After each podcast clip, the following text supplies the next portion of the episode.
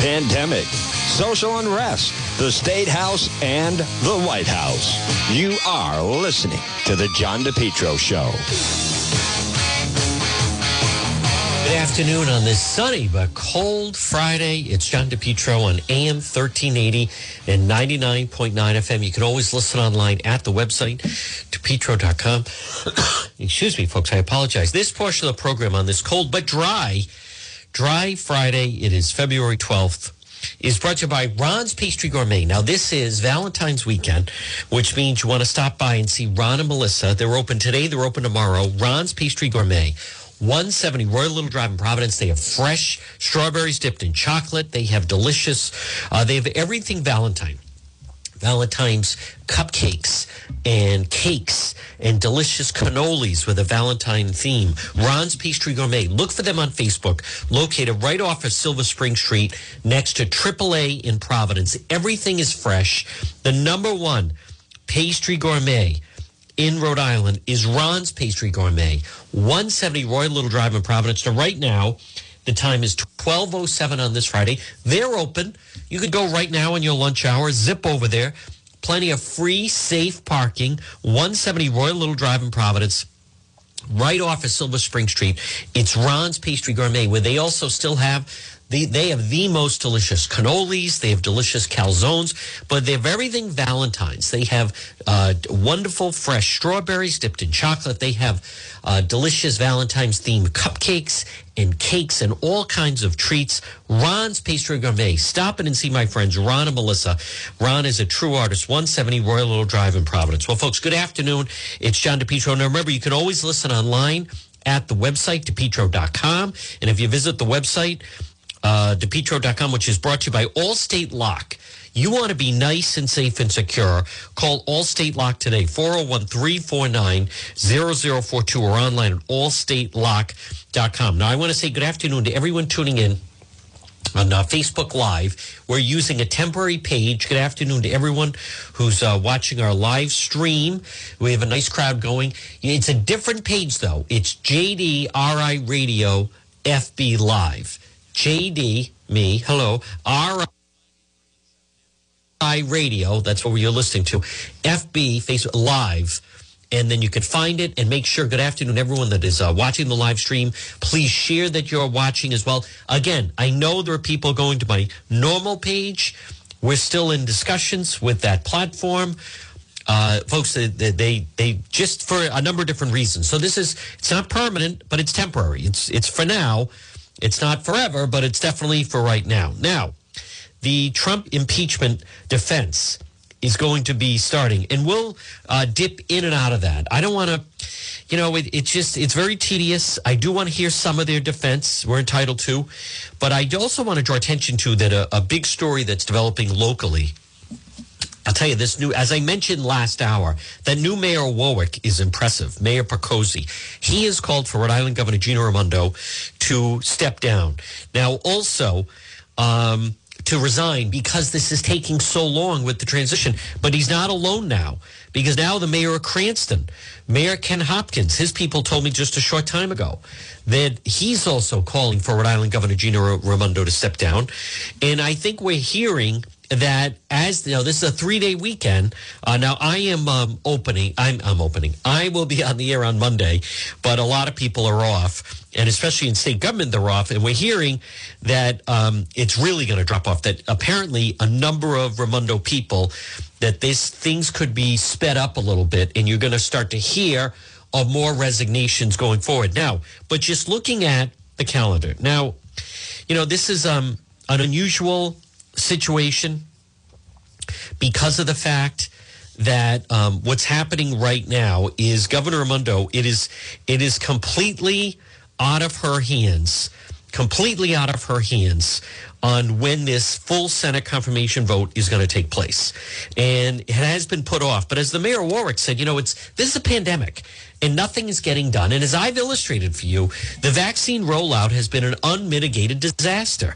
And yesterday was a good example. You need leadership. If it's, you know, this is the ultimate. If you're going to lead, lead. If not, get out of the way. So today is Friday, February twelfth. Wherever you can hear my voice, it's John DePetro on A M thirteen eighty, ninety-nine point nine F M. uh, whether it's in Massachusetts. I, we have people that listen to the program is far well up into towards Worcester. We have people, obviously people in uh, the Blackstone Valley and Bellingham and Rentham and Attleboro, then all of Rhode Island. And then also, good afternoon. I get a lot of email from our Connecticut listeners. So, but just looking at the week, next week, the Senate, they're on winter break.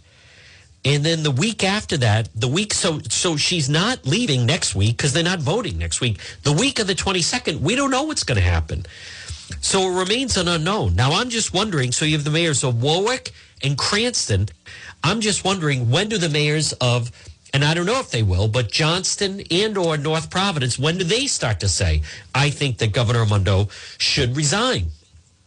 She, she, we have every reason to believe she's going to pass her Senate confirmation. She doesn't want to resign until she's fully confirmed, which I get. But that could be, it could be in two weeks. It could be the week of the twenty-second. It might not be. Now you get into March, and now it's politics, and now they're going back and forth with the, the Biden people. So now I want to dip in a little bit because, I mean, we have to. The defense of President Trump is underway. Um, and I, I do want to, you know, dip in and obviously listen to some of that and carry some of that. Uh, I, I think like a lot of you, I'm not sure how much of a of a defense that he needs with, with our crew, uh, with our people. But I think it would be um, important to to listen to some of the defense. So this is um, the president's uh, defense. There needs to be unrest in the streets for as long as there's unrest in our lives. I stand with the heroes of law enforcement. Maxine Waters. We will never defund our police. Together we will ensure that I like America this. Is a nation. So now they're using video. We're in high school. I'd take them behind the gym and beat the hell out of them. But I think you need to go back and, and punch him in the face. Feel like punching him. We just want law and order. Everybody wants that. I want to tell you, Lord Judge, I want to tell you, Kavanaugh, you have released the whirlwind, and you will pay the price. We want law and order. We have to have law and order. Show me where it says that protests are supposed to be polite and peaceful. We believe in safe streets, secure communities, and we believe in Trump defense, folks. There's time with the video. Order. Good. Tragically, as we know now, the January on January sixth, a small group who came to engage in violent and menacing behavior yep. hijacked the event for their own purposes. That's right. According to publicly available reporting, it is apparent that extremists of various different stripes and political persuasions pre-planned and premeditated an attack on the Capitol. One of the first people arrested was the leader of Antifa. That's right. Sadly, he was also among the first to be released. Yep. From the beginning, the president has been clear. The criminals who infiltrated the Capitol must be punished to the fullest extent of the law. They should be imprisoned for as long as the law allows. Yep. The fact that the attacks were apparently premeditated, as alleged by the House managers, by the way, demonstrates the ludicrousness of the incitement allegation against the president. You can't incite what was already going to happen. Law enforcement officers at the scene conducted themselves heroically and courageously, and our country owes them an eternal debt. But there must be a discussion of the decision by political leadership regarding force posture and security in advance of the event. As many will recall, last summer, the White House was faced with violent, violent rioters night after night. They repeatedly attacked Secret Service officers and at one point pierced a security wall, culminating in the clearing of Lafayette Square. Since that time, there has been a sustained negative narrative in the media regarding the necessity of those security measures on that night, even though they certainly prevented many calamities from occurring. in the wake of the Capitol attack, it must be investigated whether the proper force posture was not initiated due to, to the political pressure stemming from the events at Lafayette Square. Consider this.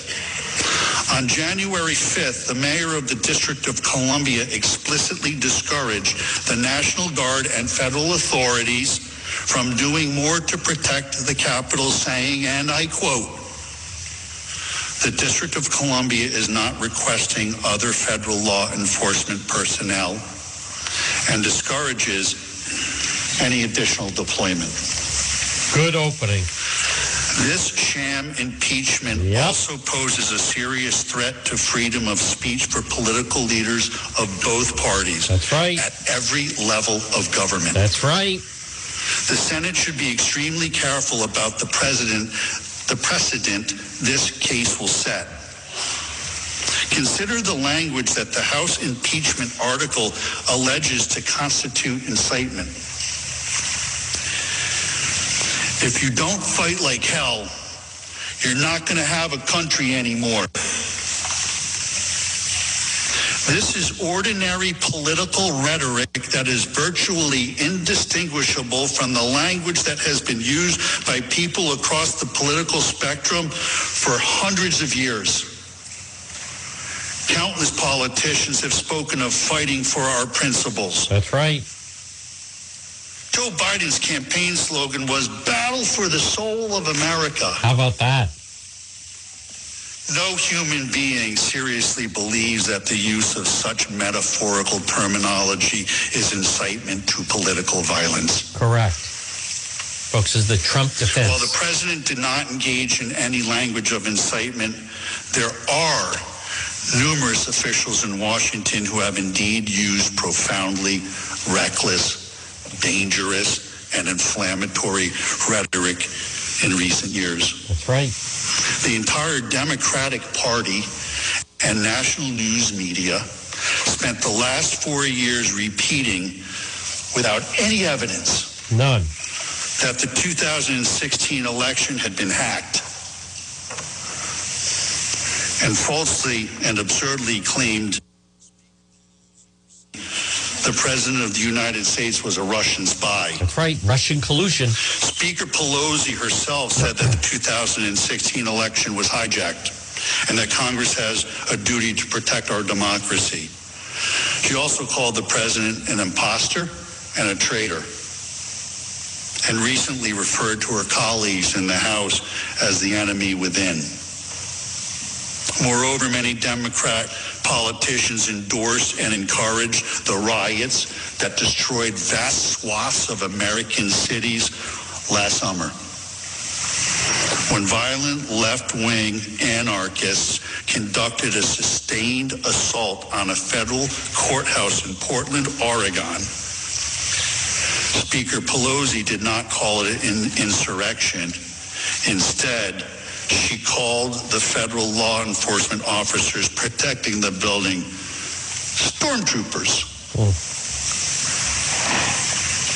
When violent mobs destroyed public property, she said, people will do what they do. The Attorney General of the state of Massachusetts stated, yes, America is burning, but that's how forests grow. Oh. Representative Anya Presley declared, there needs to be unrest in the streets for as long as there is, is unrest in our lives. That's right. The Congresswoman from Massachusetts. The current Vice President of the United States, Kamala Harris, urged supporters to donate to a fund that bailed out violent rioters and arsonists out of jail. All true. All One true. One of those was released and went out and committed another crime, assault. He beat the bejesus out of somebody. Mm. Good word. She said of the violent demonstrations, everyone beware. They're not going to stop before Election Day in November, and they're not going to stop after Election Day. They're not going to let up, and they should not. Such rhetoric continued even as Hundreds of police officers across the nation were subjected to violent assaults at the hands of angry mobs.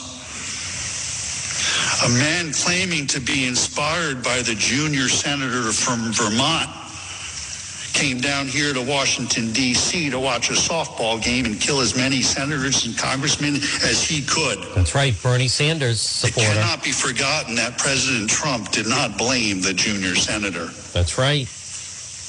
The senior senator from Maine has had her house surrounded by angry mobs of protesters. Susan Collins. When that happened and unnerved her, one of the house managers, I forget which one, tweeted, "Cry me a river."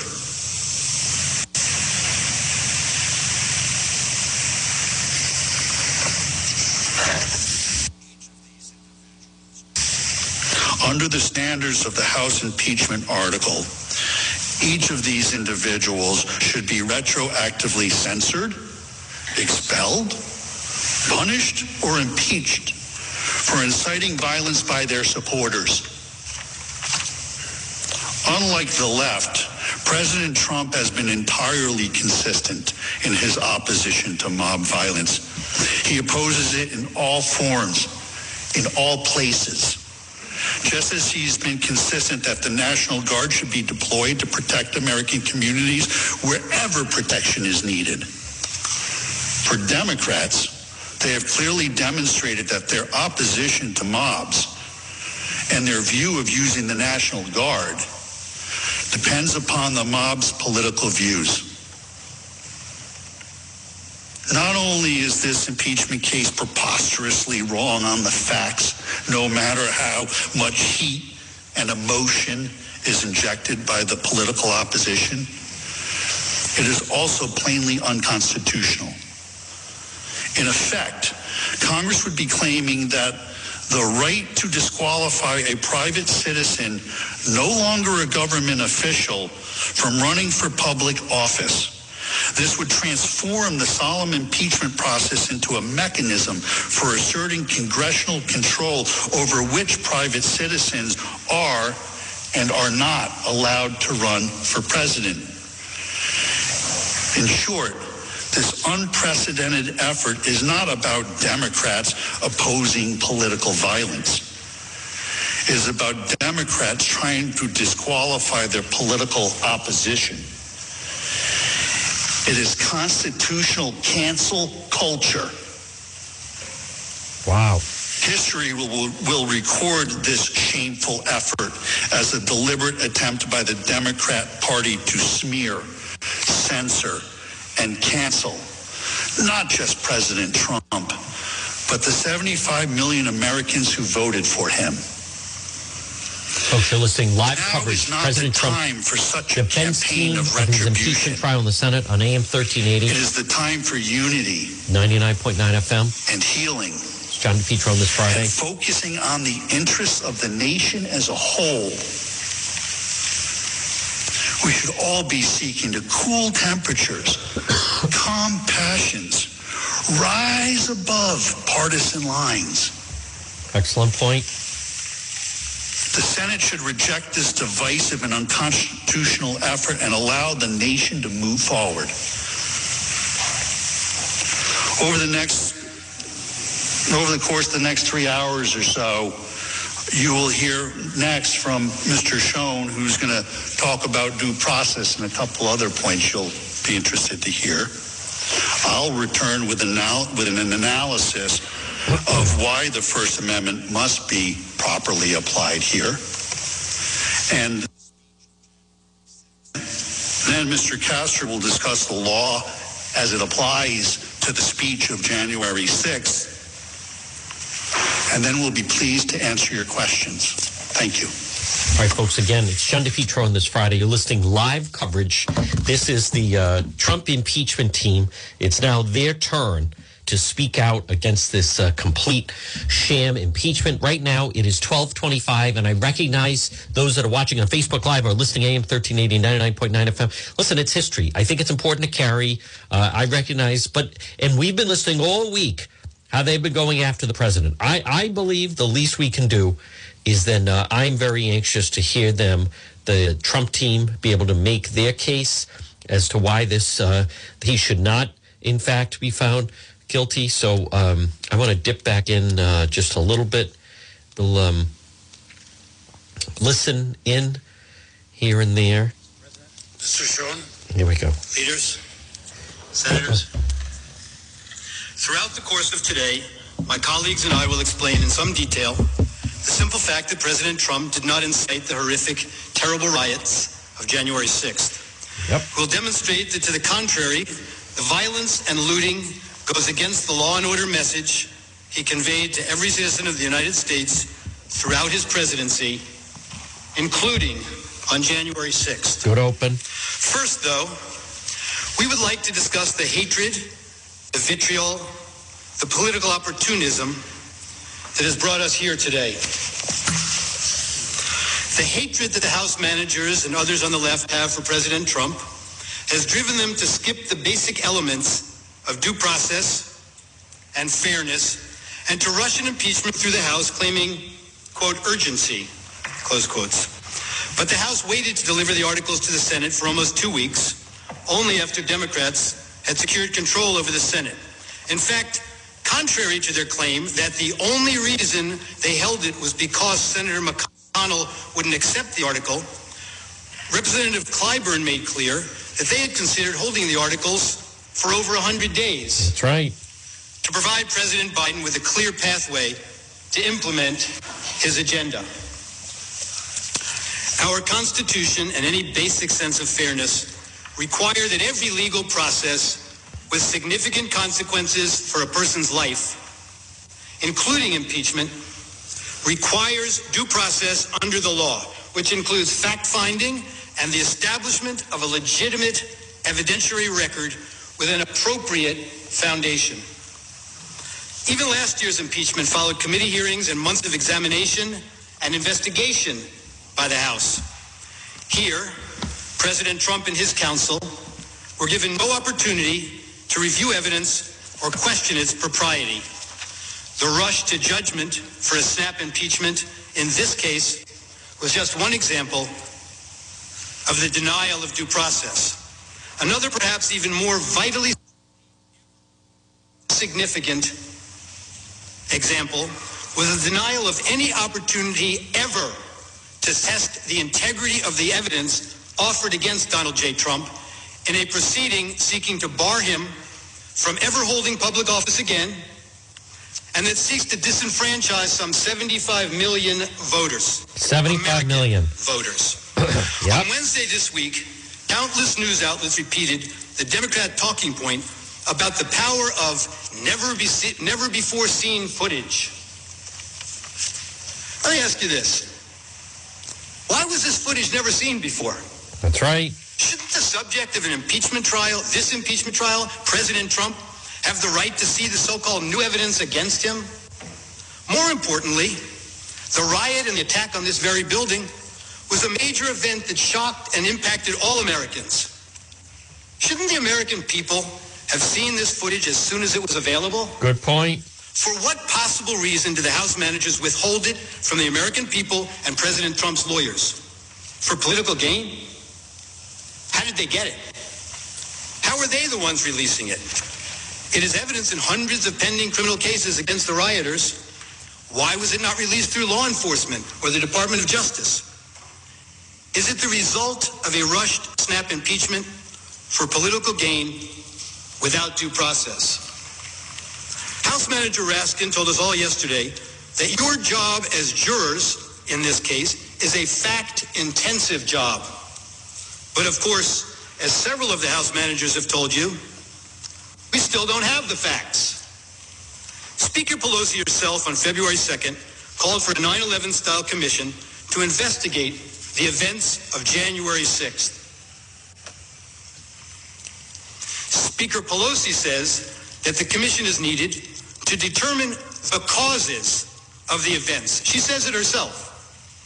If an inquiry of that magnitude is needed to determine the causes of the riot, and it may very well be, then how can these same Democrats have the certainty needed to bring articles of impeachment and blame the riots on President Trump? Good point. They don't. That's right.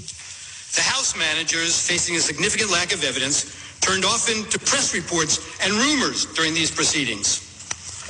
Claims that would never meet the evidentiary standards of any court. In fact, they even relied on the words of Andrew Feinberg, a reporter who recently worked for Sputnik, hmm. the Russian propaganda outlet. You saw it posted. By the way, the report they cited was completely refuted. The frequency with which House managers relied on unproven media reports shocked me as I sat in this chamber and listened to this. And there's a lot that we don't know yet about what happened that day. According to those around him at the time, reportedly responded, Trump reportedly reports across all major media outlets, major news networks, including Fox News, reported Reported, reportedly summoned, reportedly, reportedly not accidental.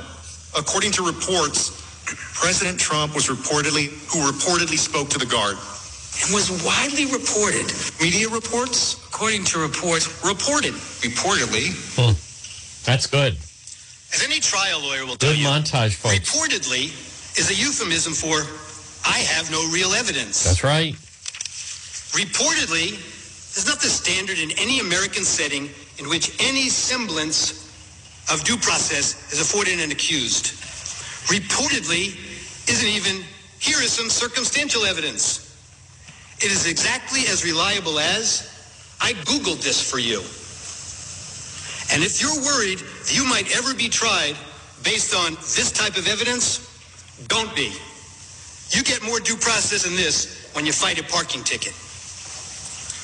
One reason due process is so important with respect to evidence offered against an accused is that it requires an opportunity to test the integrity, the credibility, the reliability of the evidence. Here, of course, former President Trump was completely denied any such opportunity. And it turns out there is significant reason to doubt the evidence the House managers have put before us. Let me say this clearly.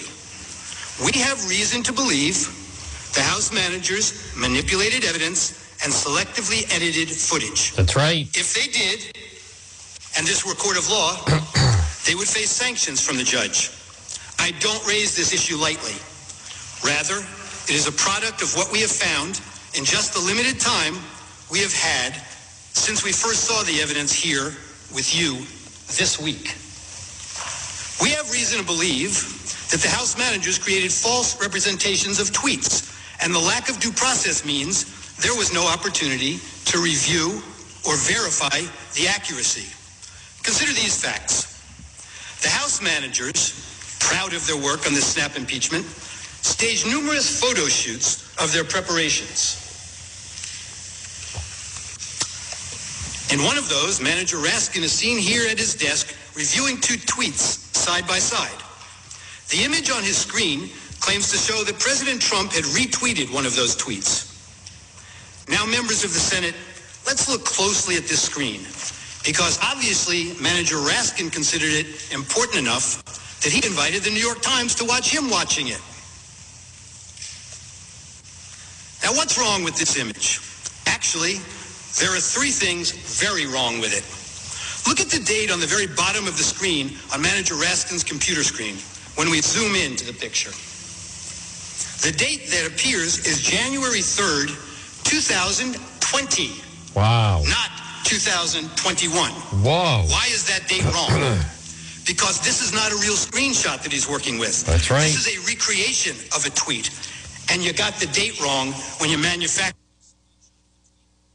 this graphic. Wow. You did not disclose that this is a manufactured graphic and not a real screenshot of a tweet.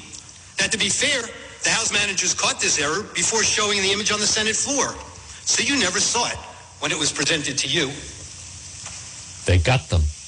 But that's not all. Nope. They didn't fix this one. Look at the blue check mark next to the Twitter username of the account retweeted by well, the president. Cicilline. It indicates that this is a verified account, given the blue check by Twitter to indicate it is run by a public figure. Right. The problem? The user's real account is not verified and has no blue check mark, wow. as you can see. Were you trying to make her account seem more significant, or were you just sloppy? Whoa. If we had due process of law in this case, we would know the truth. But that's not all that's wrong with this one tweet. House Manager Swalwell showed you this tweet this week, and he emphasized that this tweet reflected a call to arms. He told you repeatedly that this was a promise to call in the cavalry for January sixth. He expressly led you to believe that President Trump's supporter believed that the president wanted armed supporters at the January sixth speech, paramilitary groups, the cavalry, ready for physical combat. The problem is, the actual text is exactly the opposite. The tweeter promised to bring the Calvary, a public display of Christ's crucifixion, a sim- central symbol of her Christian faith, with her to the president's speech, a symbol of faith, love, and peace. They just never want to seem to read the text and believe what the text means. How about that? You'll see this reported in the media last evening also. Whoa. Words matter, they told you. Yep. But they selectively edited the president's words over and over again. How about that? They manipulated video, time-shifting clips, and made it appear the president's words were playing to a crowd when they weren't. Let's take a look. After this, we're going to walk down, and I'll be there with you. We're going to walk, walk down, down to the Capitol. We're going to walk down, down to the to Capitol. Cap- you want, but I gotta Capitol. Be there. We're going to walk down to the Capitol, and we're going to cheer on our brave senators and congressmen and women. And we're probably not going to be cheering so much for some of them, because you'll never take back our country with weakness. You have to show strength, and you have to be strong.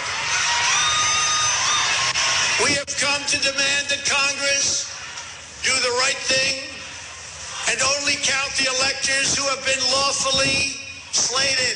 Lawfully slated. Yep. I know that everyone here will soon be marching over to the Capitol building. To the Capitol. To peacefully and patriotically make your voices heard. Peacefully and patriotically. And we are going to walk down to the Capitol. They showed you that part. Yep. Why are we walking to the Capitol? Well, they cut that off. To cheer on some members of Congress and not others, peacefully and patriotically. The Supreme Court ruled in Brandenburg that there's a very clear standard for incitement. In short, to paraphrase, whether the speech was intended to provoke imminent lawless action, and was it likely to do so. Go to the Capitol and cheer on some members of Congress, but not others. They know it doesn't meet the standard for incitement, so they edited it down. We heard a lot this week about fight like hell, but they cut off the video before they showed you the president's optimistic, patriotic words that followed immediately after. Fight like hell, and if you don't fight like hell, you're not going to have a country anymore. Our exciting adventures and boldest endeavors have not yet begun.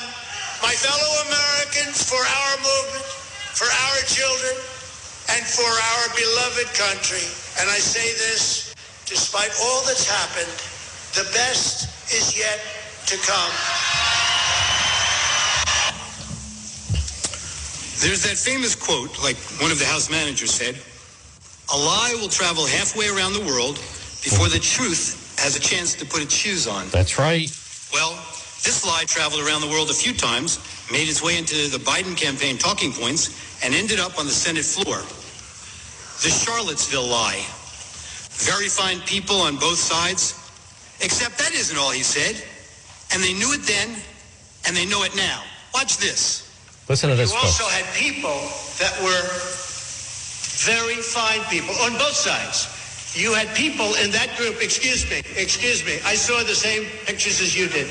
You had people in that group that were there to protest the taking down of, to them, a very, very important statue and the renaming of a park from Robert E. Lee to another name. Well, no, George Washington was a slave owner. Was George Washington a slave owner? So will George Washington now lose his status? Are we going to take down Excuse me. Are we going to take down? Are we going to take down statues to George Washington? How about Thomas Jefferson? What do you think of Thomas Jefferson? You like him? Okay, good. Are we going to take down the statue? Because he was a major slave owner. Now we're going to take down his statue. So you know what? It's fine. You're changing history, you're changing culture, and you had people, and I'm not talking about the neo-Nazis and the white nationalists, because they should be condemned totally. But you had many people in that group other than neo-Nazis That's right. and white nationalists, Good. okay? And the press has treated them absolutely unfairly. Now, in the other group also, you had some fine people, but you also had troublemakers, and you see them come with the, with the black outfits, and with the helmets, and with the baseball bats. You got a, you had a lot of bad, you had a lot of bad people in the other group too. Sorry, I just didn't understand what you were saying. You were saying the press has treated white nationalists unfairly? No, I just didn't understand what you were saying. No. There were people in that rally, and I looked the night before. If you look, they were people protesting very quietly the taking down of the statue of Robert E. Lee. I'm sure in that group there were some bad ones. The following day, it looked like they had some rough, bad people, neo-Nazis, uh, white nationalists, whatever you want to call them. But you had a lot of people in that group that were there to innocently protest, and very legally protest, because, you know, I don't know if you know, they had a permit. The other group didn't have a permit. So I only tell you this. There are two sides to a story. I thought what took place was a horrible moment for our country, a horrible moment. But there are two sides to the country. Does anybody have a final? Does anybody have, you have an infrastructure. What makes you think? This might be today the first time the news networks played those full remarks in their context. Oh. And how many times have you heard that President Trump has never denounced white supremacists? Now you in America know the truth. Here's another example. One of the House managers made much of the president's supposedly ominous words of, "You have to get your people to fight." But you knew what the president really meant. He meant that the crowd should demand action from members of Congress and support primary challenges to those who don't do what he considered to be right. Support primary challenges, not violent action. I know what he meant because I watched the full video, and so did the House managers, but they manipulated his words. You will see where they stopped it, and to give it a very different meaning from the meaning it has in full context. Let's watch. You have to get your people to fight. He told them. You have to get your people to fight. And if they don't fight, we have to primary the hell out of the ones that don't fight. You primary them. We're gonna, we're gonna let you know who they are. I can already tell you, frankly. The people who need to fight are members of Congress. Why did we have to skip the necessary due diligence and due process of law and any le- that any legal proceeding should have? It couldn't have been the urgency to get President Trump out of office. House Democrats held the articles until he was no longer president, mooting their case.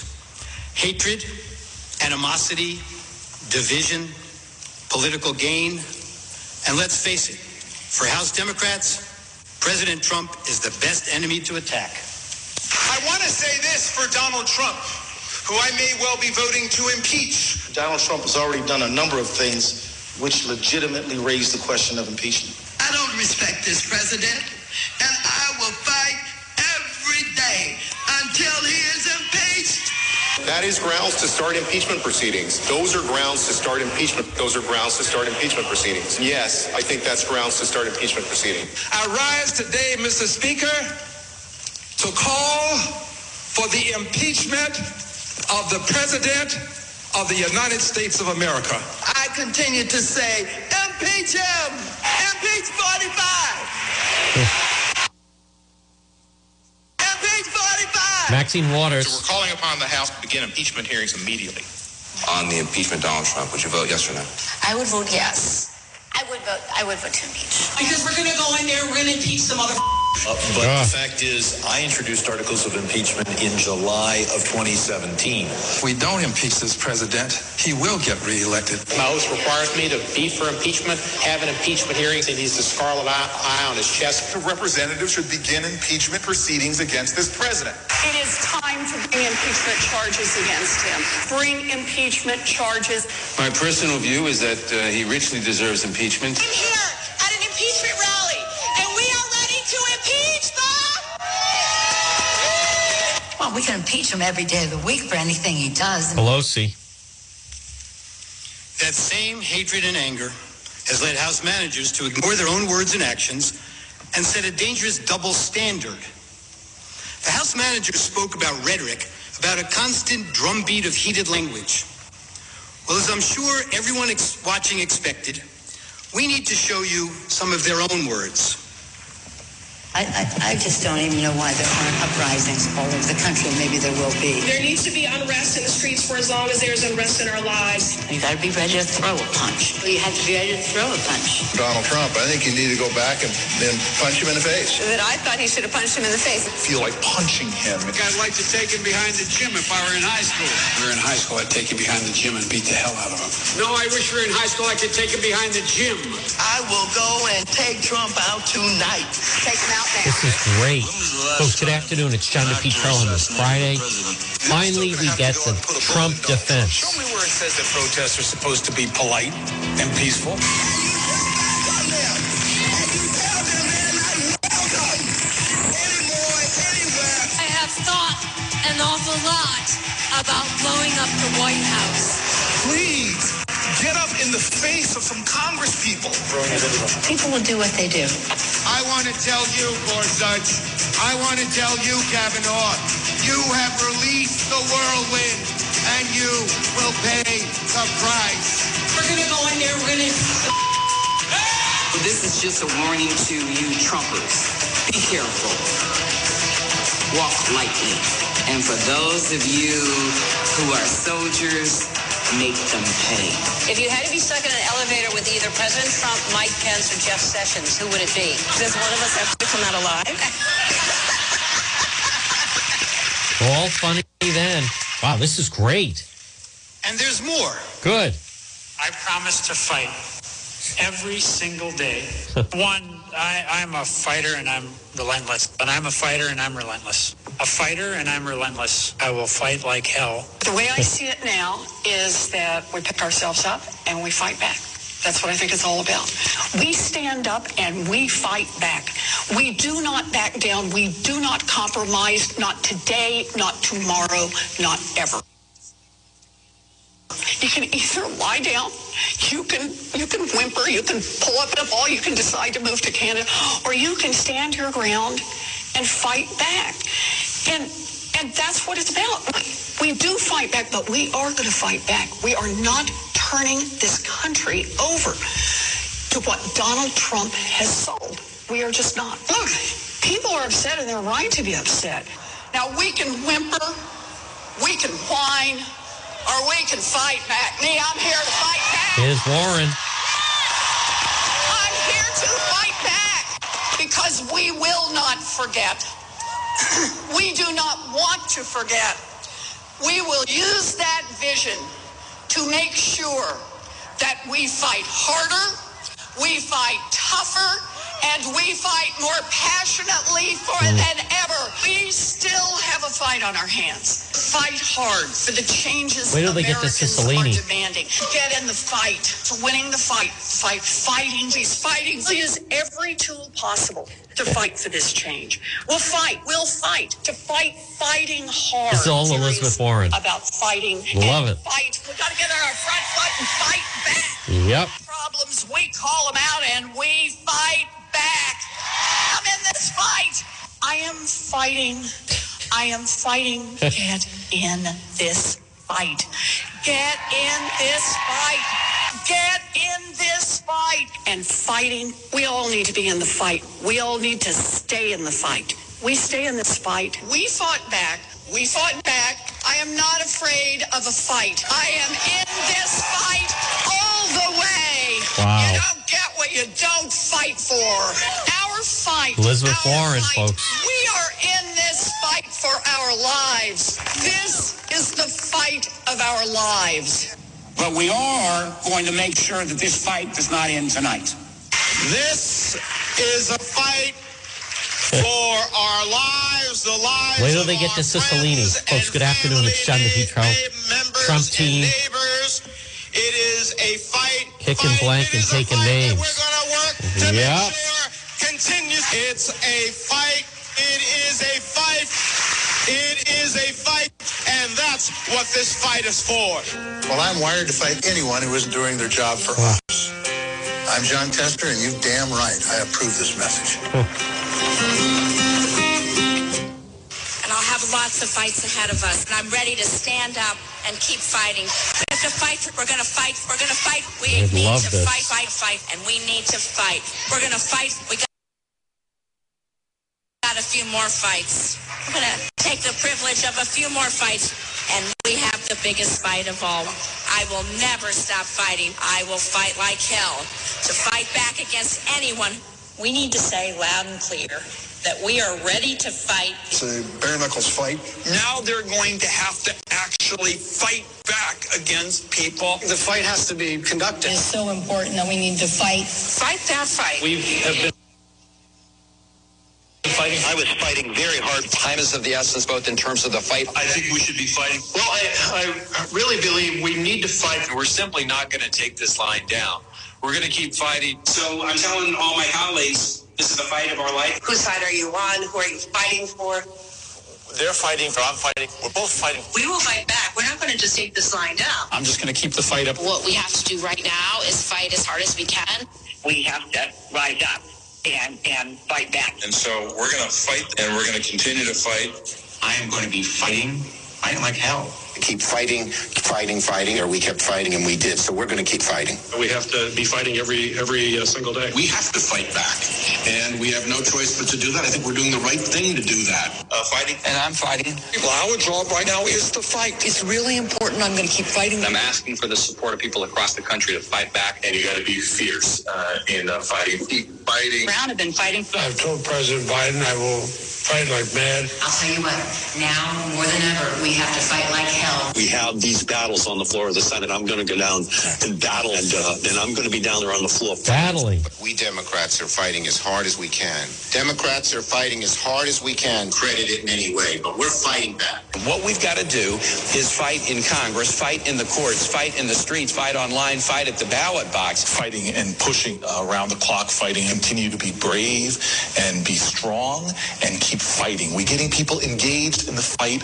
We're fighting. We've got to keep fighting and keep focused. Continue to fight. Fight. Uh, this is going to be a fight. We'll also fight him and challenge him in every way that we can, in the Congress, in the courts, and in the streets. To continue fighting, we each have an important role to play in fighting. In this fight, like so many before it, it has been a fight. The American people are going to have to fight. Good. And about the importance of fighting. They use it all the time. Fighting.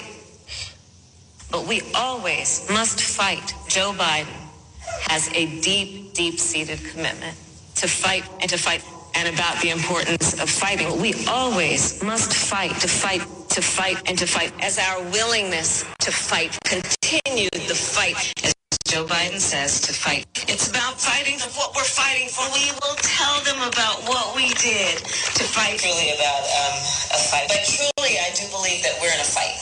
I believe that we are in a fight. I believe we are in a fight. I believe we are in a fight. So there's a fight in front of us. A fight for all of these things. And so we're prepared to fight for that. We know how to fight. Our ongoing fight, a fight. We know how to fight. We like a good fight. We were born out of a fight. This is what Kamala Harris. The fight right now. There's the fight, there's the fight, there's the fight, and then there's the fight to defend. Back in the fight. Our mission is to fight. Where do they get to Sicily? It's the guiding purpose of House Democrats. Good. Fighting. He has never forgotten who he is fighting for. March and fought. And we just have to fight. But this is a fight for our country. Fighting the health crisis of COVID. I led the fight. And continue to fight. Never, never, never give up this fight. I'm a citizen. fighting for it. It means not only fighting a leader who fought for progressive change, as a lawyer who fought for people his whole life, as well as other fights he's in. I'm proud that uh, to have Tim in this fight with me. And above all, it's time for America to get back up. And once again, fight. We will fight when we must fight. What kind of America are we fighting for? We've been fighting, so we need to fight, but we also need to fight. Fight for an America. I am going to wake up every day and fight hard. I have been fighting. We're going to fight. We are going to fight. We're going to fight. We're going to fight. And I will fight. We're in the fight of our lives right now. We fight like hell to fight. To fight. Fight against the Trump administration. Democrats are standing up to fight. We're in this fight in a serious way. If you will fight. We're eager to take on this fight. Get in this fight and we'll fight it out. I have taken on the fight. As representatives for the people, as legislators here in the halls of Congress, our job is to fight. Who has led us in this fight? It's to fight for this, this fight. And every day I'm in the United States Senate, I will fight. And one of the things we do is fight, should fight. Um, because my constituents send me here each and every day to fight. We have been fighting this fight, and we need to be side by side so we can succeed. And so I hope that you will all join us in our fight. And if we fight, folks, coming up top of the hour, we're going to keep it right here. Georgia, uh, we are not going to break for the one o'clock news. We're going to stay right here. I will give proper I D. Fight. My fight, those fights are to fight. To fight an administration requiring us to fight and fight, we will. Their fight and their fight and their fight. The fight is a fight. And so when we fight the fight that we are in, when we are fighting this fight, we fight this fight. The strength of who we are is we will fight. And we will fight, we will fight, the fight, we will fight. We are in a fight, the fight, fight, fight, fight. It is a fight, it is a fight, and it is a fight born out of patriotism. This is a fight, fighting. I say fight on, fight on, fight on, fight on. I'm here to say one more time in publicly, this is not a fight I wanted to take on, but this is the fight in front of us now. Every single one of you and every one of you. That's okay. You didn't do anything wrong. It's a word people use. But please stop the hypocrisy. That's right. And did you tone down the rhetoric last summer? No. When all of this was happening? Nope. Did you condemn the rioters? Never. Or did you stand with Nancy Pelosi, who said, people are going to do what they're going to do? That's right. This is a movement, I'm telling you. They're not going to stop. And and everyone beware, because they're not going to stop. It is going to, they're not going to stop before Election Day in November, and they're not going to stop after. They're showing uh, all the footage of the riots from last summer. Protests are supposed to be polite and peaceful. See, then it was fine. I just don't even know why there aren't uprisings. Only because they didn't attack the Capitol. Instead, they burned every major city. It was a violent night in Saint Louis. They shot and killed David in cold blood. Yep. Destroying property which can be replaced is not violent. This is an apartment complex on fire, and it just collapsed. Their building just collapsed. I have nowhere to go now. These people did this for no reason. This is just a snapshot of some of the damage that people will be waking up to. Going up, but police clearly. I'm proud of New York, and I'm proud of the protests. Is damage everywhere you look. Honestly, it looks like a war zone. Heartwarming to see so many people turn out peacefully. They keep doing it day after day after day. Certain countries and nations are protesting. The Patriots were protesters.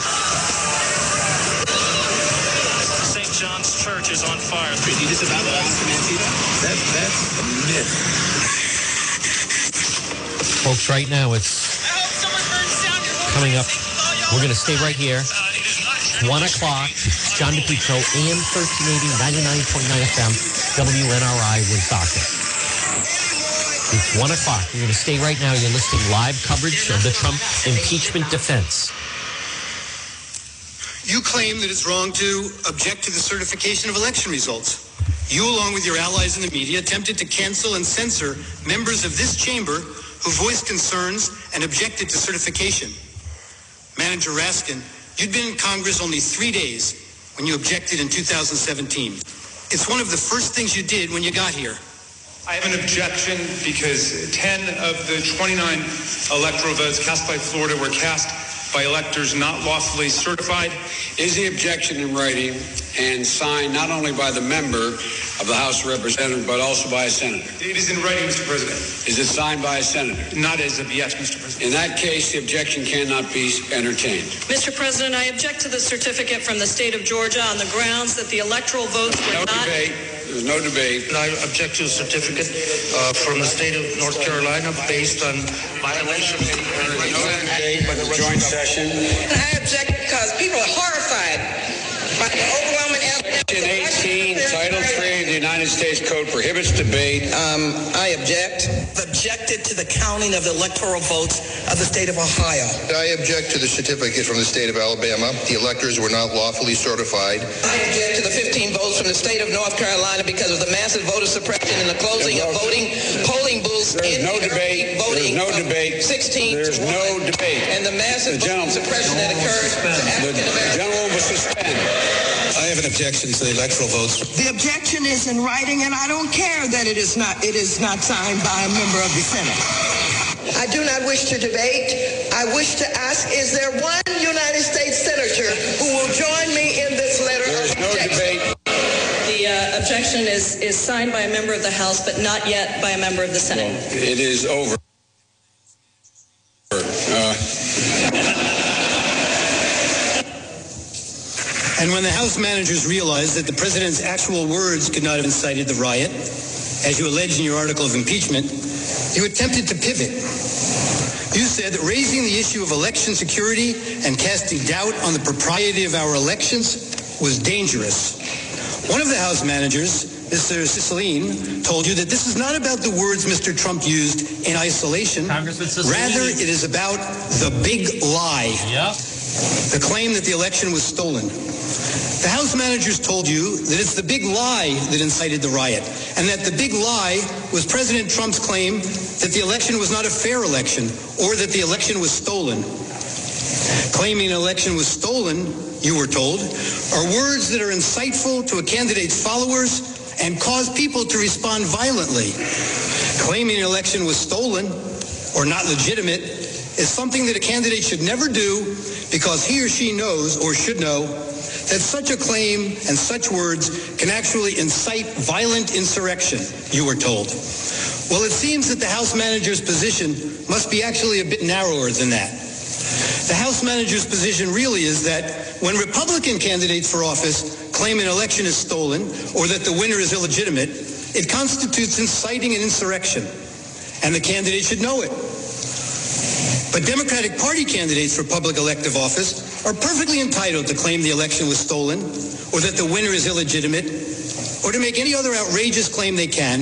It is their absolute right to do so. And it is their absolute right to do so, irrespective of whether there's any evidence to support the claim. Democratic candidates can claim that an election was stolen because of Russian collusion, or without any explanation at all. And that is perfectly okay, and is in no way incitement to an insurrection. And somehow, when Democratic candidates publicly decry an election as stolen or illegitimate, it's never a big lie. You've been doing it for years. But can you imagine telling your supporters that the only way you could possibly lose is if an American election was rigged and stolen from you? And ask yourself whether you've ever seen anyone at any level of government make the same claim about their own election. If Stacey Abrams doesn't win in Georgia, they stole it. It's clear. It's clear. And I would I say that publicly, it's clear. You can run the best campaign. You can even become the nominee. And you can have the election stolen from you. He knows he's an illegitimate president. He knows. He knows that there were a bunch of different reasons why the election turned out the way it did. Votes remain to be counted. There are voices that were waiting to be heard. And I will not concede. And I respect where you're coming from, and I respect the, the issues that you're raising. You're not answering the question. Do you think it was... I am. No, I, I, would I not... You're not using the word legitimate. There are still legitimate concerns over the integrity of our elections and of ensuring the principle of one person, one vote. I agree with tens of millions of Americans who are wo- very worried that when they cast the ballot on an electronic voting machine, that there is no paper trail to record that vote. But constantly shifting vote tallies in Ohio and malfunctioning electronic machines, which may not have paper receipts, have led to additional loss of confidence by the public. This is their only opportunity to have this debate while the country is listening, and it is appropriate to do so. House Manager Castro no longer has to try to imagine it, thanks to the distinguished senator and others. It didn't have to be this way. The Democrats promised unity. They promised to deliver the very COVID relief in the form of two thousand dollars stimulus checks that President Trump called for. They should have listened to their own words of the past. I leave you with the wise words of Congressman Jerry Nadler. The effect of impeachment is to overturn the popular will of the voters. We must not overturn an election and remove a president from office, except to defend our system of government or our constitutional liberties against a dire threat.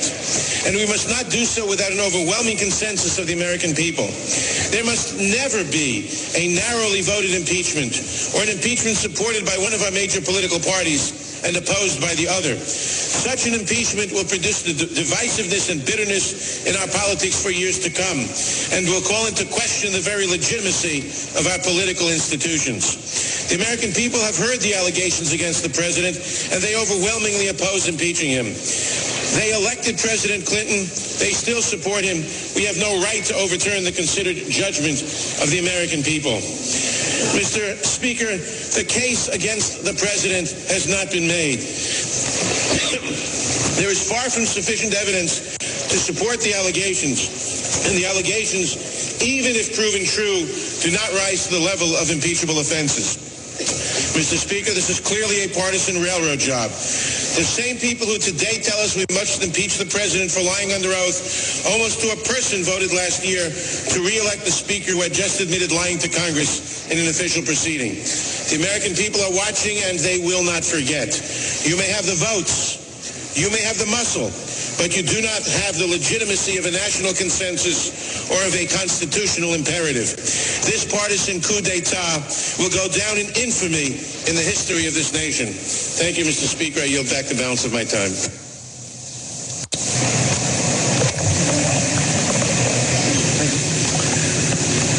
David Schoen there, the president's lawyer, giving the defense the president would no doubt want. Now, folks, again, good afternoon. It's John DePetro on A M thirteen eighty and ninety-nine point nine F M.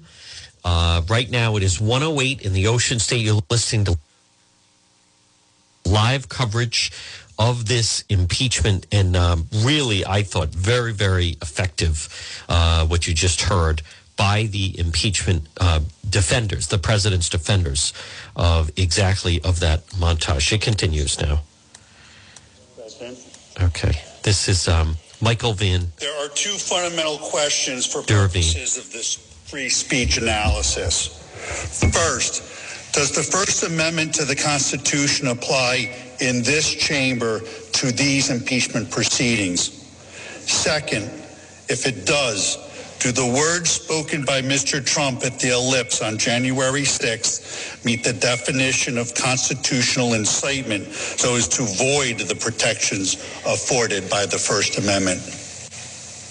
I will explain why the answers to both of these questions must be a resounding yes. The Constitution and the First Amendment must certainly apply to these impeachment proceedings, and Mister Trump's speech deserves full protection under the First Amendment. But before getting into the legal analysis, some preliminary observations about the House Manager's case should be made. First, this case, unfortunately, is about political hatred. It has become very clear that the House Democrats hate Donald Trump. This type of political hatred has no place in our political institutions and certainly no place in the law. This hatred has led the House managers to manipulate and selectively edit Mister Trump's speech to make it falsely appear that he sought to incite the crowd to violently attack the Capitol. He didn't, and we will show you why. The hatred has also led the House managers to make some astounding legal arguments. They astoundingly urge you dis- to disregard your oath by ignoring the First Amendment of the Constitution. They also ignore landmark binding United States Supreme Court cases, precedents, Wood and Bond, both of which unequivocally hold that elected officials have core First Amendment rights to engage in the exact type of political speech which Mister Trump engaged in. I was shocked the House managers not only spent a mere three pages on the First Amendment analysis in their trial memo, but yesterday they spent a, three, a mere ten minutes at the end of their case as a throwaway. What we have read and what we have heard is devoid of any constitutional analysis for less than what I would expect from a first-year law student. They left out landmark cases, total intellectual dishonesty. And finally, hatred is at the heart of the House managers' frivolous attempts to blame Donald Trump for the criminal acts of the rioters based on double hearsay, hearsay statements of fringe right-wing groups based on no real evidence other than rank speculation. Hatred is a dangerous thing. We all have to work to overcome it. Hatred should have no place in this chamber, in these proceedings. The second observation. The Senate is presented with an extraordinary task, sitting in judgment of a former president's words in a speech that he gave at a political event. The House managers accused Mister Trump of using his words to incite the horrific events at the Capitol on January sixth.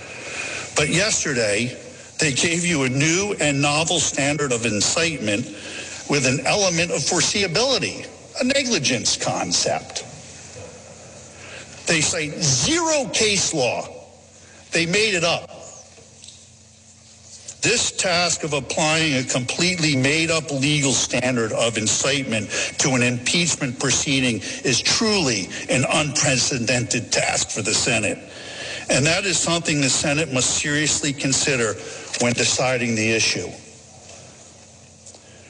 Do you want to create a precedent where the Senate will be tasked with sitting in judgment as to the meaning and implied intent of a president's words or words of any elected official?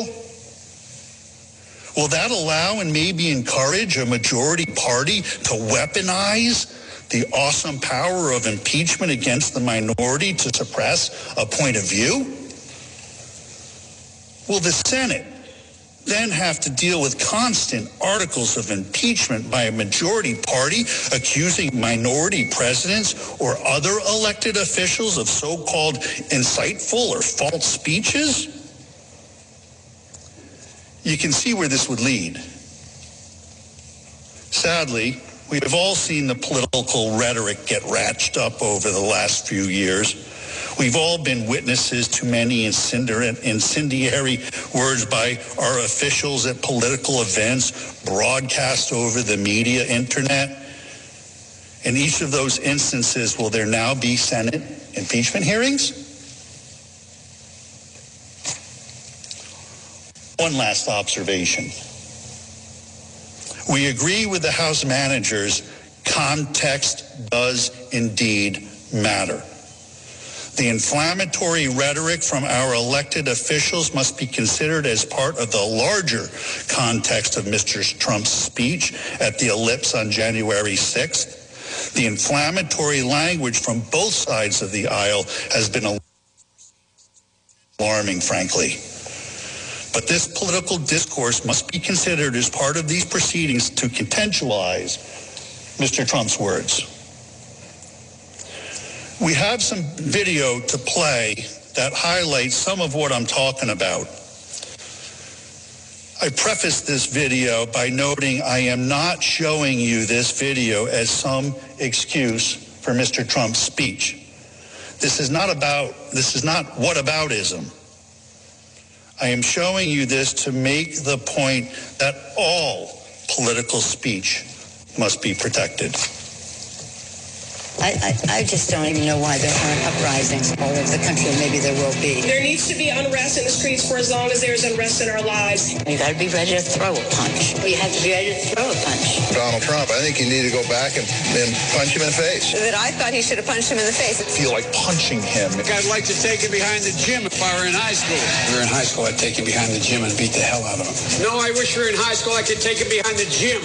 I will go and take Trump out tonight. Take him out now. Wow. When was the last time an actor assassinated a president? They're still going to have to go out and put a bullet in Donald Trump. Show me where it says that protests are supposed to be polite and peaceful. I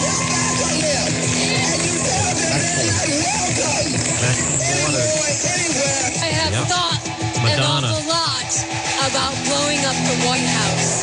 Please get up in the face of some Congress people. People will do what they do. I want to tell you, Lord Judge, I want to tell you, Kavanaugh, you have released the whirlwind, and you will pay the price. We're going to go in there. We're going to... This is just a warning to you Trumpers. Be careful. Walk lightly. And for those of you who are soldiers, make them pay. Wow. If you had to be stuck in an elevator with either President Trump, Mike Pence, or Jeff Sessions, who would it be? Does one of us have to come out alive? Why is that funny? I never thought that was funny when they're clapping. Wow. Who's the violent Again. party? I did not show you their robust speech to excuse or balance out the speech of my client, yep. for I need not. That's right. I showed you the video because in this political forum, all robust speech should be protected, and it should be protected evenly for all of us. Excellent. As a brief aside, we should all reflect and acknowledge the rhetoric has gotten to be too much and over the top. It is grating on the collective well-being of the body public, the citizens. Most would like it to stop. But the point is, when you see speech such as this, you have to apply the First Amendment evenly. Blindly. She is blind, Lady Justice. Question one. Does the First Amendment apply to this chamber in these proceedings? The House manager's position, as stated in their trial brief, is, and I quote, "The First Amendment does not apply at all to an impeachment proceeding." That's their position. This is plainly wrong. The text of the First Amendment expressly restricts Congress from regulating speech. It says, "Congress shall make no law respecting an establishment of religion or prohibiting the free exercise thereof or abridging the freedom of speech or of the press, or the right of the people peaceably to assemble and to petition the government for a redress of grievances." To ignore the Constitution would be contrary to the oath of office of a United States Senator. "I do solemnly swear or affirm that I will support and defend the Constitution of the United States against all enemies," that's right, "foreign and domestic," yep, that I will bear true faith and allegiance to the same. Well, you all know the rest. No, the Senate cannot ignore the First Amendment. The Constitution itself limits the, abil- the ability of the House to impeach to limited items, such as high crimes and misdemeanors. The position advanced by the House managers is essentially an unlimited impeachment standard without constitutional guardrails, unmoored to any specific legal test other than the unbridled discretion of Congress. This is distinctly not the intent of the framers.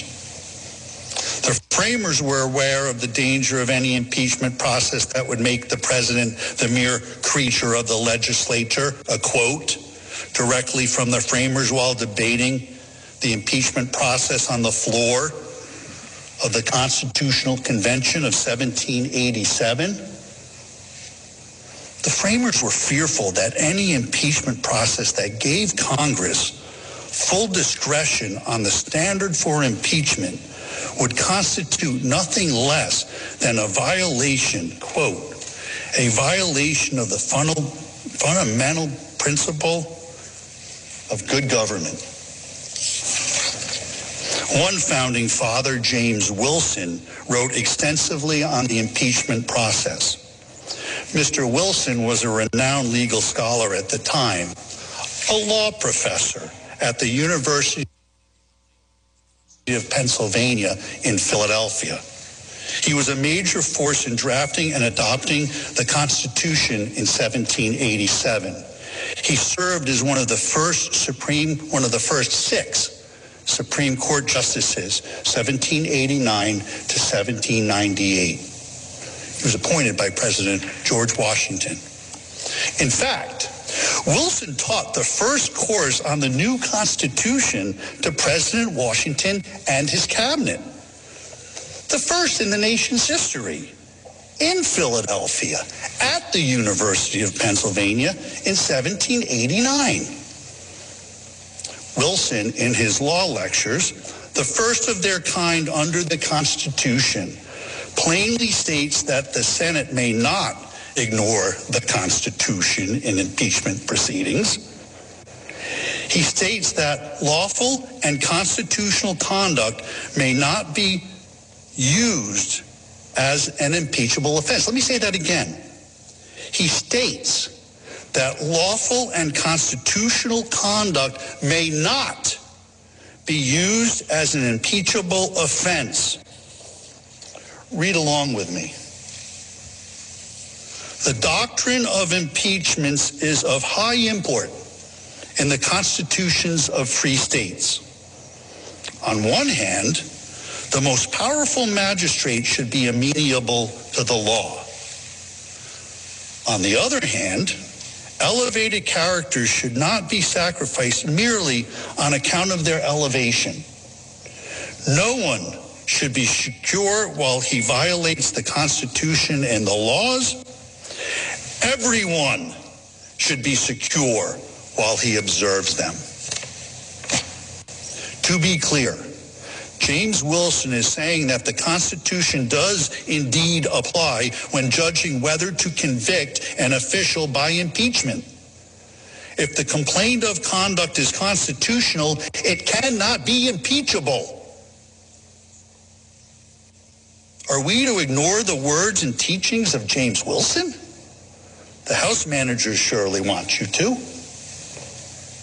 The House managers have made several references to this letter, signed by one hundred forty partisan law professors, calling Mister Trump's First Amendment defense legally frivolous.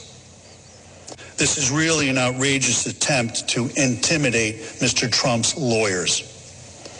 Whenever a lawyer advances a truly frivolous argument, they may violate professional ethical rules and could be subject to discipline. This letter is a direct threat to my law license, my career, and my family's financial well-being. These Law professors should be ashamed of themselves, and so should the House managers. How dare you? Do you really hate Donald Trump so much that you're willing to destroy good, hard-working people's lives, people that are only doing their jobs, and frankly, as counsel for an accused, fulfilling a constitutional role? It's astounding, really. I'm a citizen, not a politician. I know these First Amendment arguments are not anywhere close to frivolous. They are completely meritorious. Interestingly, the law professor's letter was issued on February fifth, three days before we even filed our legal brief in this matter, and they ignored landmark, bedrock Supreme Court cases directly addressing this issue. In our brief, we have a direct quote from James Wilson, the Founding Father supporting our position. The direct quote was documented in the Founding Fathers' original legal papers. Do I have those with you? Folks, you're listening to live coverage on the subject. John he was the primary Friday, draftsman of the Constitution who taught the new Constitution to Pre- President Washington.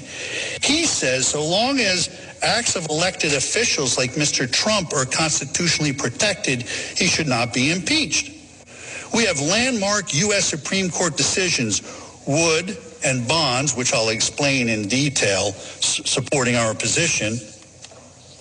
All of this, the House managers and the partisan law professors completely and misleadingly ignore.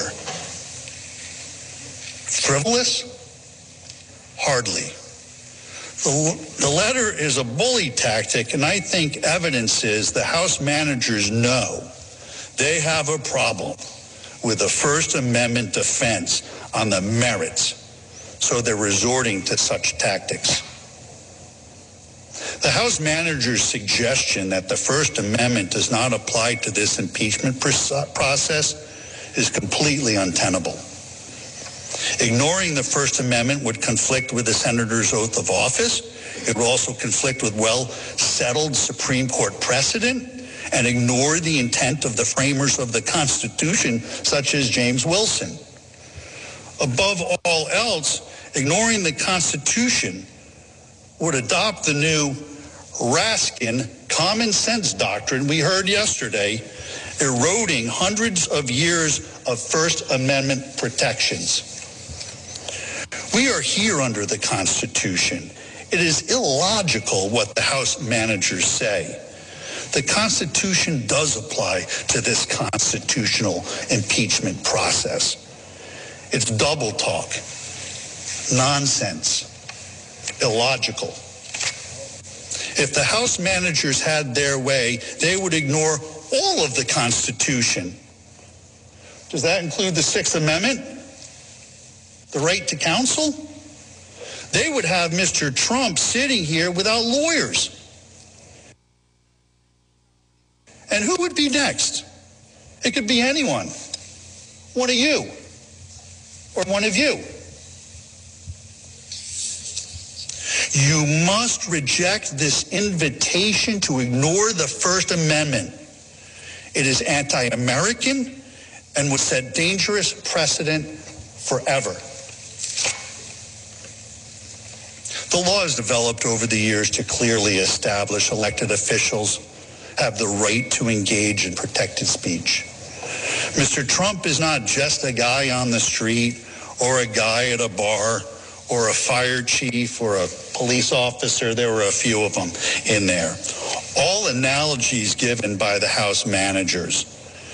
These sideways analogies are wrong. Mister Trump was an elected official, and there is an entire body of law, Supreme Court landmark cases, supporting the conclusion that Mister Trump actually has enhanced free speech rights because he is an elected official. These cases are ignored by the House managers and the law professors. And that, too, is total intellectual dishonesty. The Supreme Court has long held that the First Amendment's right to freedom of speech protects elected officials. two important on-point decisions from the Supreme Court, Wood versus Georgia and Bond versus Floyd, expressly contradict the House manager's position.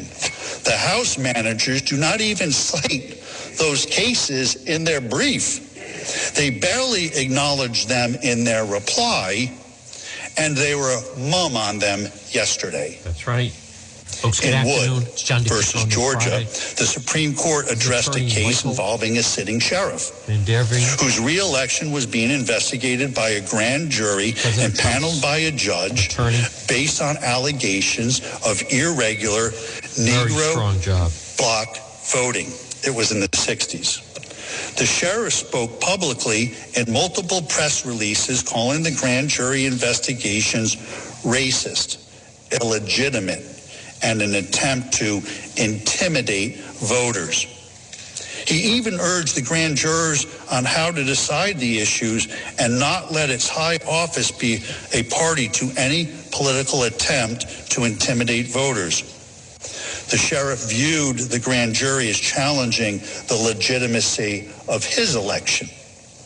The sheriff even sent a letter to the grand jurors with these allegations, which is an extraordinary step since laws in most states, including Georgia, prohibit attempts to influence or intimidate jurors. The sheriff was charged and convicted of contempt of court and obstruction of the grand jury.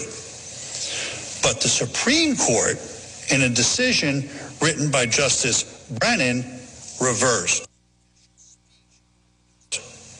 The court held that the First Amendment protected an elected public official's speech because the voting controversy directly affected the sheriff's political career. G twenty-nine. The petitioner was an elected official and had, read with me, please, everybody. The petitioner was an elected official and had the right to enter the field of political controversy, particularly where his political life was at stake.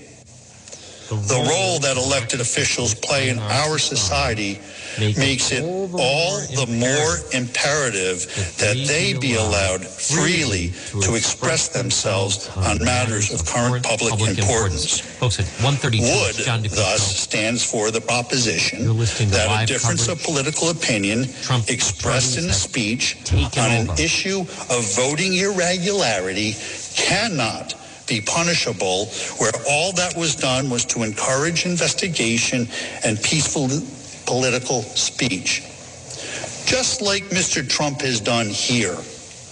The legal scholars call that directly on point. A second case, Bond versus Floyd, involved a state legislature punishing an elected official for protected political speech. Bond is particularly instructive here, too. In Bond, the Supreme Court squarely addressed the question of an elected official's punishment by a legislature for statements alleged to have incited public violation of the law, the burning of draft cards. The court unequivocally rejected the idea, advanced here by the House managers, that an elected official is entitled to no protection under the First Amendment.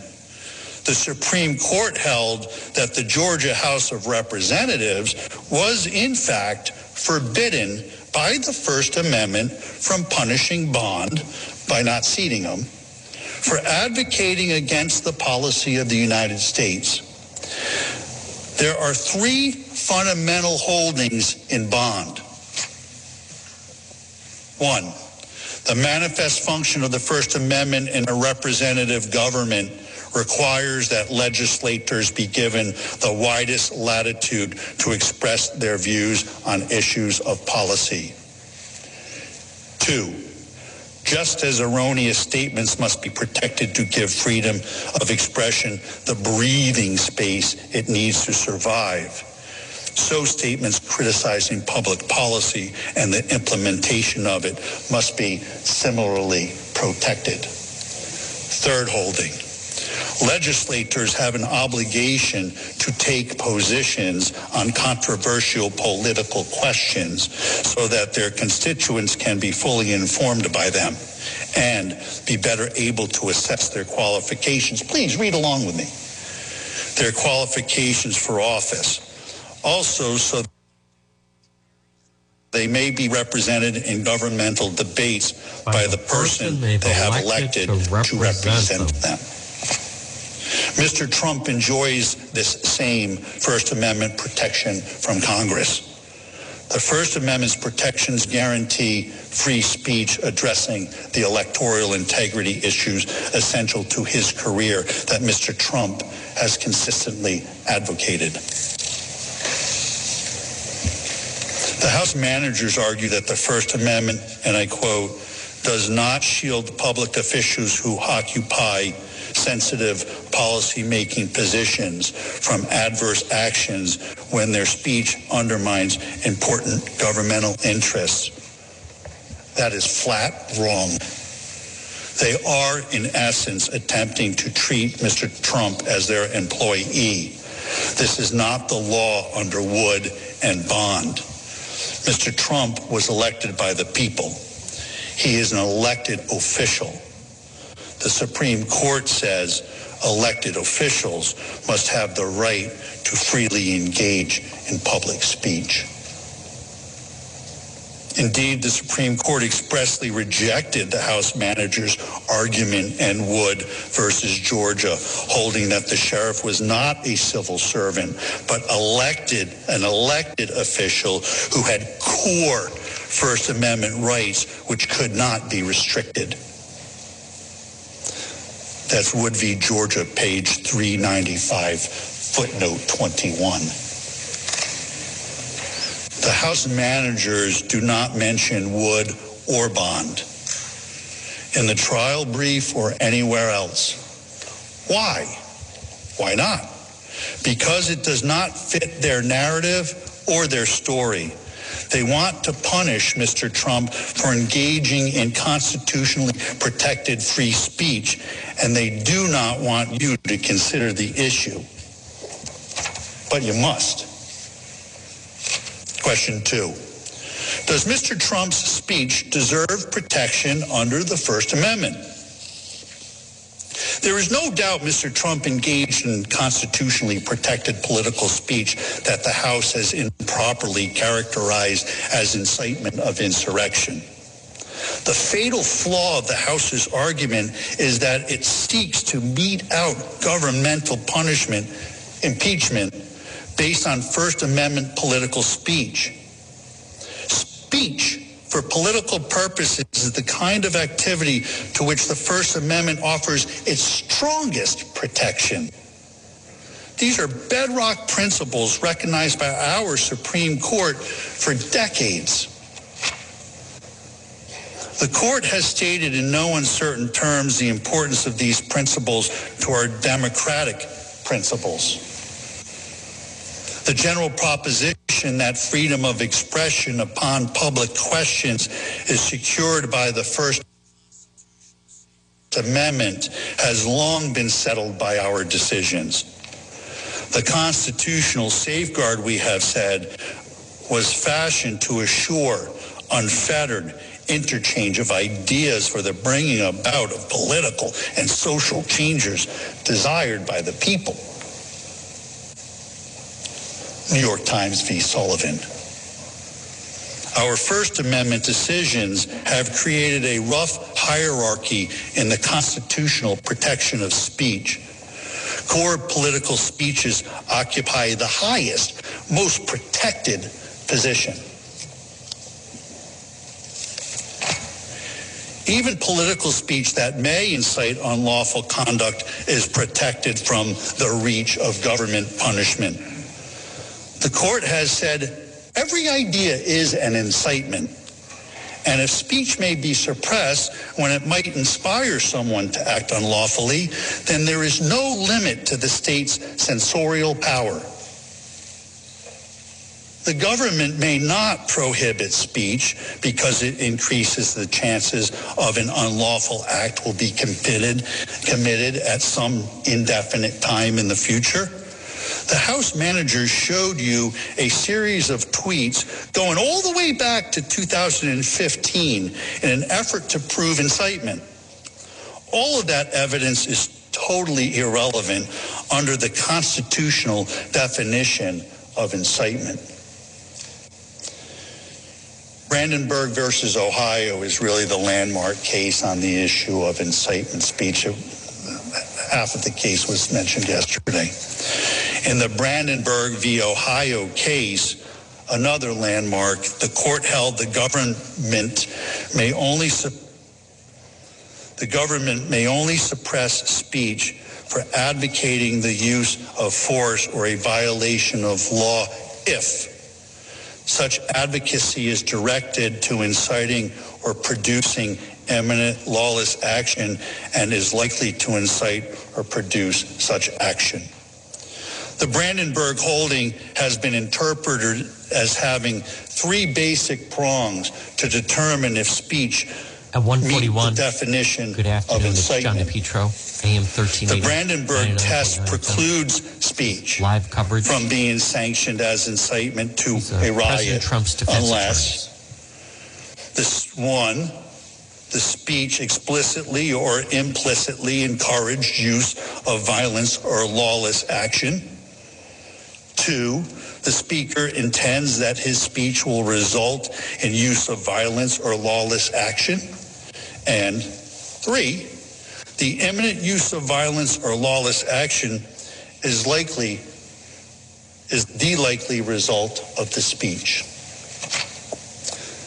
The House managers cannot get past the first prong of the Brandenburg test. They have, have not and cannot prove Mister Trump explicitly or implicitly encouraged use of violence or lawless action, period. Brandenburg requires a close examination of the words themselves. The words are either important or they're not. The House managers admitted that the incitement issue is not about the words. Why not? Because on the face of it, Mister Trump's words are no different than the figurative speech used by every one of the senators assembled here today.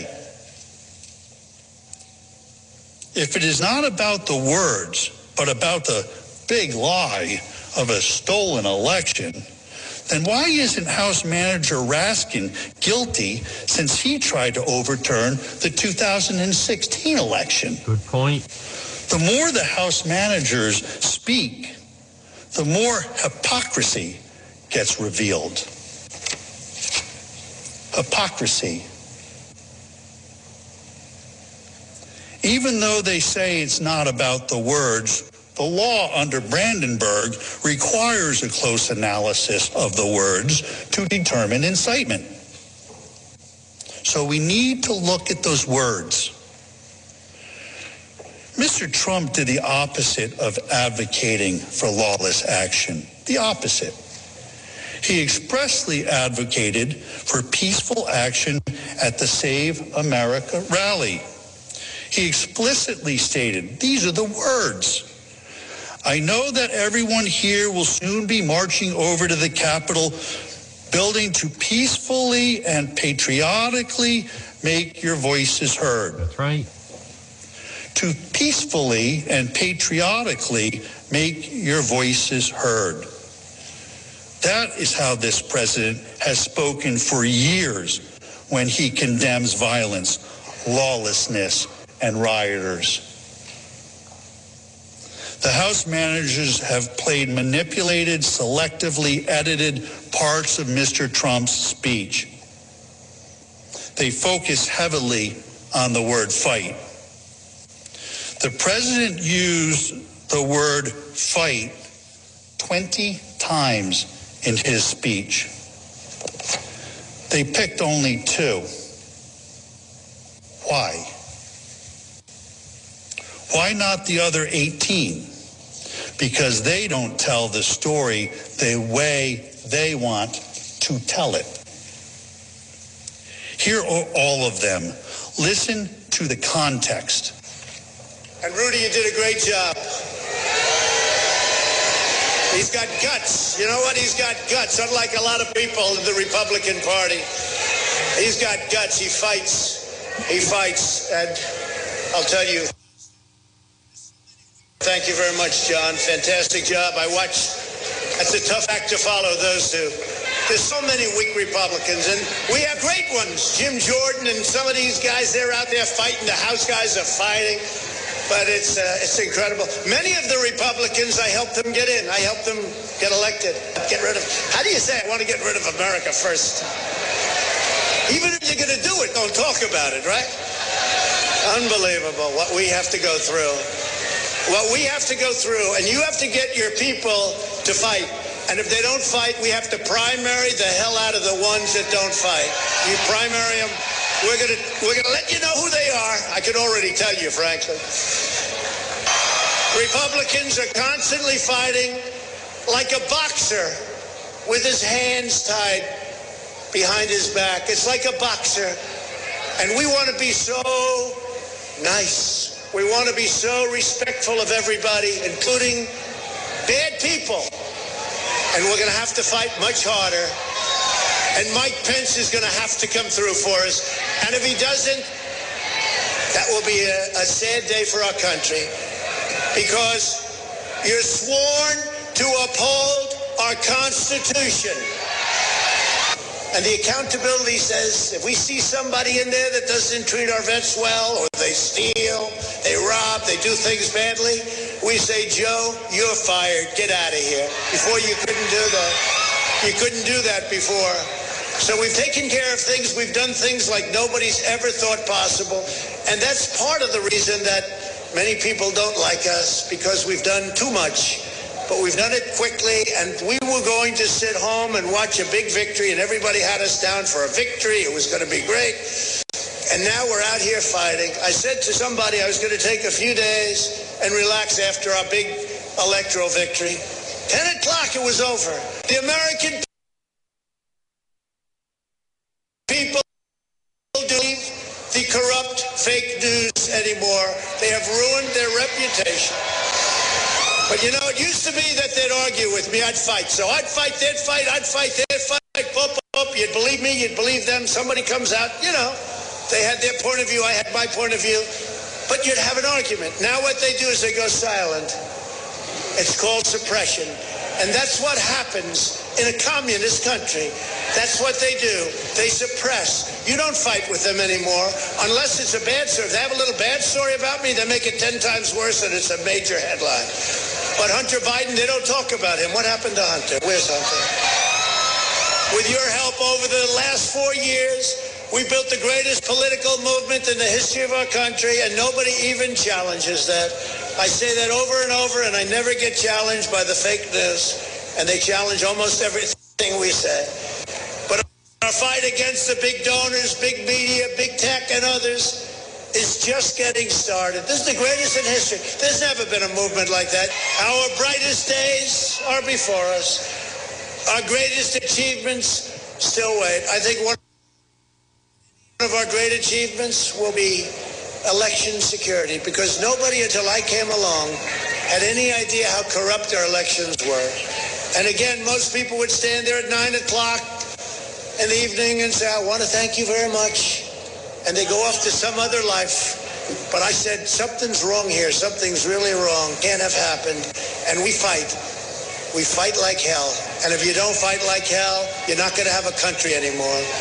Our exciting adventures and boldest endeavors have not yet begun. My fellow Americans, for our movement, for our children, and for our beloved country. And I say this, despite all that's happened, the best is yet to come.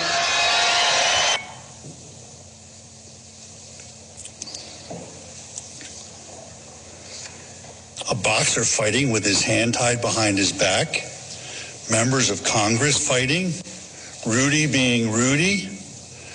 These are the metaphorical, rhetorical uses of the word fight. We all know that, right? suddenly the word fight is off limits? Spare us the hypocrisy and false indignation.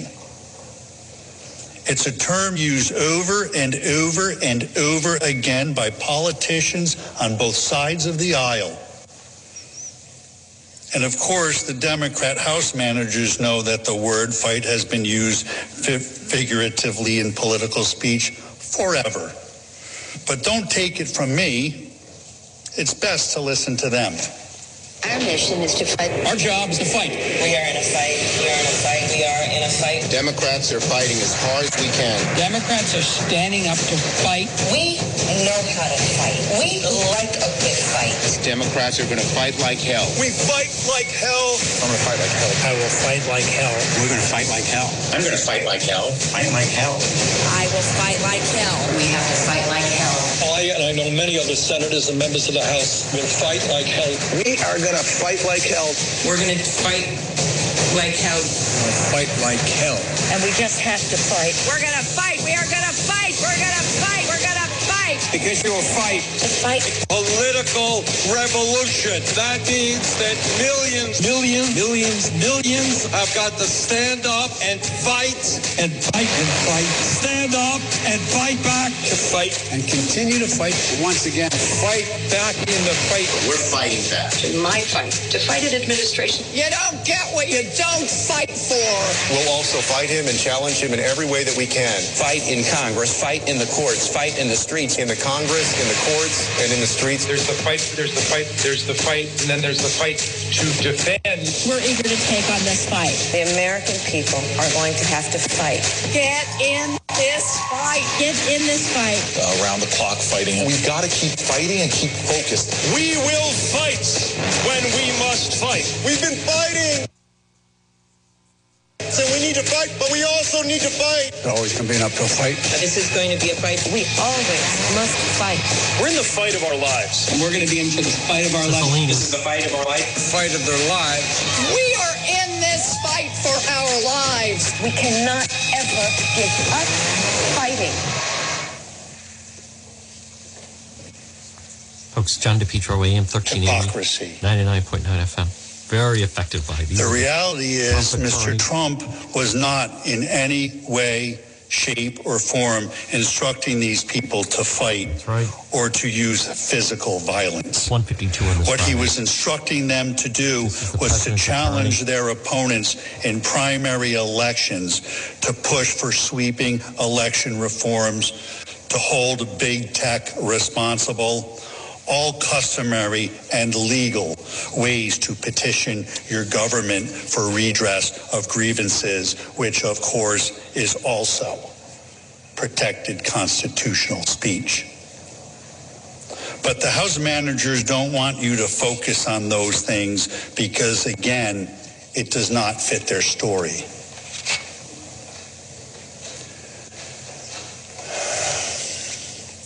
In the end, I leave you with this quote from Benjamin Franklin.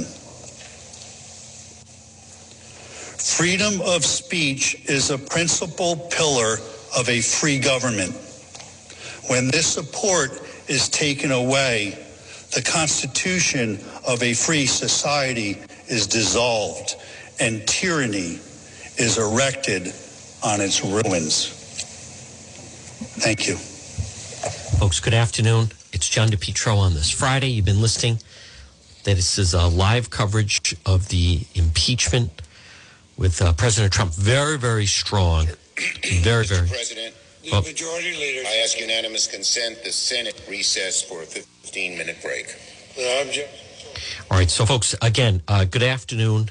It's um, one fifty-four on this Friday, and it's John DePetro. Very, very strong, convincing argument. You're listening to the John DePetro Show, A M thirteen eighty, ninety-nine point nine F M. Remember, you can always listen online at the website, DePetro dot com. Now, on this sunny Friday, I want to remind you, Ron's Pastry Gourmet, stop in and see Ron and Melissa. They have everything Valentine's. They're open this afternoon. They're open tomorrow, one seventy Royal Little Drive in Providence.